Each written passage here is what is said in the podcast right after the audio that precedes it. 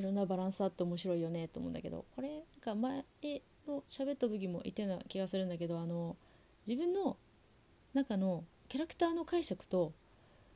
同人誌とかで話を作る時にこうしたら面白いんじゃないかとか今回こういうネタでいこうっていうのとはまたちょっと全然違う話だからこの辺あのごっちゃになるからどっちがいいよねとかどっち固定とかは全然一概に自分の中でも決まってないし言えないからあれなんだけど割とあんまり日本語が年下な気もするけど強調はしない感じなんでね私の中ではね。あのまあ、確かにあの本体の作られた年代っつったら結構200年ぐらい間があるみたいだからあの長谷部派となんだっけ金棒派っつうんだっけなんか日本語を作った派閥派閥というか投稿の人たち。結構差があるからまあそういうふうに考えたら結構年の差あるのかなっていうとこもあるけど。あねあとあれだねエピソード的に言うとあの日本語の場合名前とか語をもらう前に小三味という位をもらってしまったっていうのがあって結構その辺であの、まあ、つくも神っていうふうに考えるとなんかこう急に全然違うところからこうなんだろう魂じゃないけどなんかこう人の人の営みとか人の思いを乗せられてしまったっていうのがあるから結構そのなんだろうバランスその本体の出来と制作年代とそのつくも神としての格みたいな神様としての格みたいなのが結構、あの、バランスをねどう取っていくかっていうのは結構その各人のあの書くっていうかそのおのおのっていう意味の書くなんだけどそのおのおのねあるじゃんその設定とかさ解釈とか。あの全然そういうの関係なくてもう本当にあのもともとあの見た目であの当時の信長の配当のへし切りよりも全然上のところからスタートしたのかそれとも全然もう神様としての自我が例えば出来たてだし語も名もないから曖昧でこう幼い感じでいたのかっていうのはまあ全然それぞれいろいろあるけど個人的にはなんか日本語をそのの信長のとこにいた時とかに子供ってしてしまうとなんかそうすると他の人たちとの整合性が自分の中で全然取れなくなっちゃってあの制作年代っていうのに寄っちゃうと。あなんかねその左文字とかあの粟田口なんてもっと古いからそうするとまあもともと担当のやげんはまあずっとあの見た目っていうのもそうだけどそんなこと言ったらあの日本語も別にあの槍の形が変わったわけじゃないからずっとあれだからじゃあどうすりゃいいんだろうっていうふうになんかこう自分の中だとこう無駄にぐちゃぐちゃ考えちゃって全然整合性が取れなくなっちゃうから割とこう自分的にはこう小田のところにいた時の日本語はすでに見た目はあれまあ中身はちょっとね違ったと思うんだけど性格というか。なんかこう見た目はあんな感じあんな感じっていうか大きい大きかったんじゃないかなっていうのはあるよね、まあ、幼性格幼かったかもしれないけどね。その辺はちょっと分かんない。多分長谷も性格違っただろうから。なんかこうどうなんだろうね。小田のところに行った時とかってさもう完全に小田 VV だったから多分割と長谷部もヤゲンも何やかんでソーザも結構ねオラオラだったと思うんだよね。オラオラ。そこにさいきなりあのあれ足利将軍家からさ魚物足利将軍家っつっていきなり小三味の位を持った槍がポコってきてさビビったと思うよ多分ね。なんじゃこりゃっつって。こいつらめっちゃ怖いみたいになったよなったんじゃないかなってちょっと思う、まあ、多分ね光忠もオラオラだったろうしね。まあねでも光忠はあれだろうね。あの伊達政宗のところに行ったらもっとオラオラになるからね。どうどうしよう。なんかまあ戦国時代なんてみんなオラオラだよね。まあ今更言うあれでもないけど。すごいどうでもいい話になっちゃった。なんだっけ。あそうそう。日本語ね、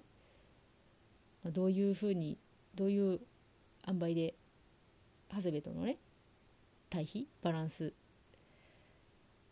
特に年齢に関してはねいろいろあるから面白いよねなんかそういうの考えるのも。年下なのか年上なのか。見た目完全にさもうあのパッと見ねあの長谷部より全然年が上っぽいところあるから。どうなんだろう。私結構あの刀剣男子の日本語の見た目もそんなに年いってるようには思えないんだよねっていうさあんまりねそんなおっさんおっさんしてないと思うしあと単純に考えてあの刀剣男子として肉体を与えて権限させるっていう時にそんなにおっさんの体にしたら結構これはハンデ逆にハンデではっていうねところあるからまあまあさうんでもなでも自分もさ年取ってくると分かるけどいやもうさ急にこうガクってくる年年齢があるからそれ超えてどうなの現実的すぎるかなそんなの。それ超えるとさほら次の日起きられないとかさやっぱ筋肉痛が翌々日に来るとかさ酒飲むと全然酒抜けねえとか、まあ、その辺は多分つくも神のね権限霊気して権限した時計なしだから、まあ、その辺は多分考慮されてないと思うけどちょっと若干気になっちゃうからさどうなんだろうね。あの男盛りの体で権限させたと思うからそこそこ言ってんのかな。どうなんだろう。あでもあの真剣必殺の時のさ脱いだ時の日本語のあれ見るとまあ書いたイラストレーターさんの書き方っていうのもあると思うんだけどあの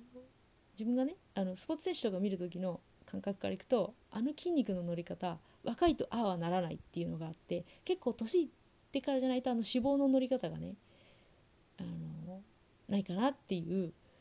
感じするから、まあ、結構肉体年齢はいってって成熟してくれててもすごいそれはそれですごいいいなって思うんでね。長谷部はね結構若そうだからね年齢あの肉体年齢が。そういうとこいいなと思って。でも日本語のさああの本丸に来てからの言動見ると割と回想見てもねどうなんだあれをさどういうふうに捉えるかでね全然いろいろあると思うんだけど、まあ、あれを単純にこう上というか、まあ、あれが年上からだったらこう諭すような感じもあるし下から年下からだと割とこうねそういうふうにマウント取りに来たというかこう年下ならではのわがままでああいうふうに来たっていうこういろんなね解釈あると思うんだけどあのー、年は置いといて割とその日本語は私はロマンチストだと思ってるし古い男だと思ってるからあのいわゆる昭和の男というかあの昭和の映画作品とかああいうなんだろう創作物に出てくる古き良き理想の男みたいなところがあるような気がするから割とあのー、そうなると年がいってようが若かろうが割と普段はこう言動がすごく大人だけどもふとした瞬間にすげえ子供みたいな面を見せてくるっていうそういうこうバランスがなんだろう黄金比っていうか私の好みだけどねそれは。あるからなんかそういうイメージがすごいあるからあのこう亭主関白気取ってるけどあの嫁さん前にすると普段は本当普段はもうね90%ぐらい定時関白なんだけどふとした瞬間10%めちゃめちゃ子供になるみたいなそういうところがあったらバランスよくていいなってすごい思うね。だからちょっと日本語にもそういうとこ求めちゃうんだけどあのもうね作品を子供の頃に映像を見ただけだから全然覚えてなくてわからないんだけどあの時代劇ですっごい印象に残ってるシーンがあってあの外で結構あの強い男でガチガチにやってきてる旦那さんが家に帰ってきて奥奥さん奥方嫁さんに「あんた疲れた顔してるよどうしたの?」みたいな感じで声かけられたらもうすごい勢いでガタガタっつってあの奥さんガバッつって抱えてそのままガタガタって壁に押し付けた後にそのままあの無言でさ奥さんをさギューってやったままあの首とかに顔突っ込んでまあ追っ始めるわけですよ。で奥さんは急に旦那さんがそんな風にしてきたのにキラキラ笑いながら「もう何なの?」みたいな感じで受け止めてあげるみたいなシーンがあってめちゃめちゃそのシーンさ好きっていうかもう何て言うのカップリングとか作品の中で作る時に結構なんか自分の根幹にそれが座っちゃったところあるから結構日本平心にもそういうのもてはも当てはめてるとこあるよね。持ってきちゃったっていうかさ。でもそういう日本語めっちゃ可愛くない？なんか普段こうああいうふうに「ウィー」っつってあのねひょうひょうとしつつも視野が広く仲間を支える男なのにさこうなんかふと疲れたなっていう時にさこう長谷部になんかこうガバッとめちゃめちゃ子供っぽい感じでこう甘えてきてさ長谷部も普段ツンってしてるのにさゲラゲラ笑いながらさ「なんだなんだ」みたいな感じでやなんかそういう感じのでこう年上年下っていうじゃなくてなんかそういうふうにこういい感じにパワーバランスを保っててくれたらもうなんか「ありがとうございます」っていうか自分で考えといてなんなんだけど「お前は神か」っていうね感じそういうの大好きなんだよね。なんか日本語のこと喋ってるつもりなのにこうちょいちょいちょい日本史をね突っ込んでいくよね。まあ日本史女の修正だからしょうがないんだけど。いや本当そういう何ていうのこう大人と大人とっていうかガキと大人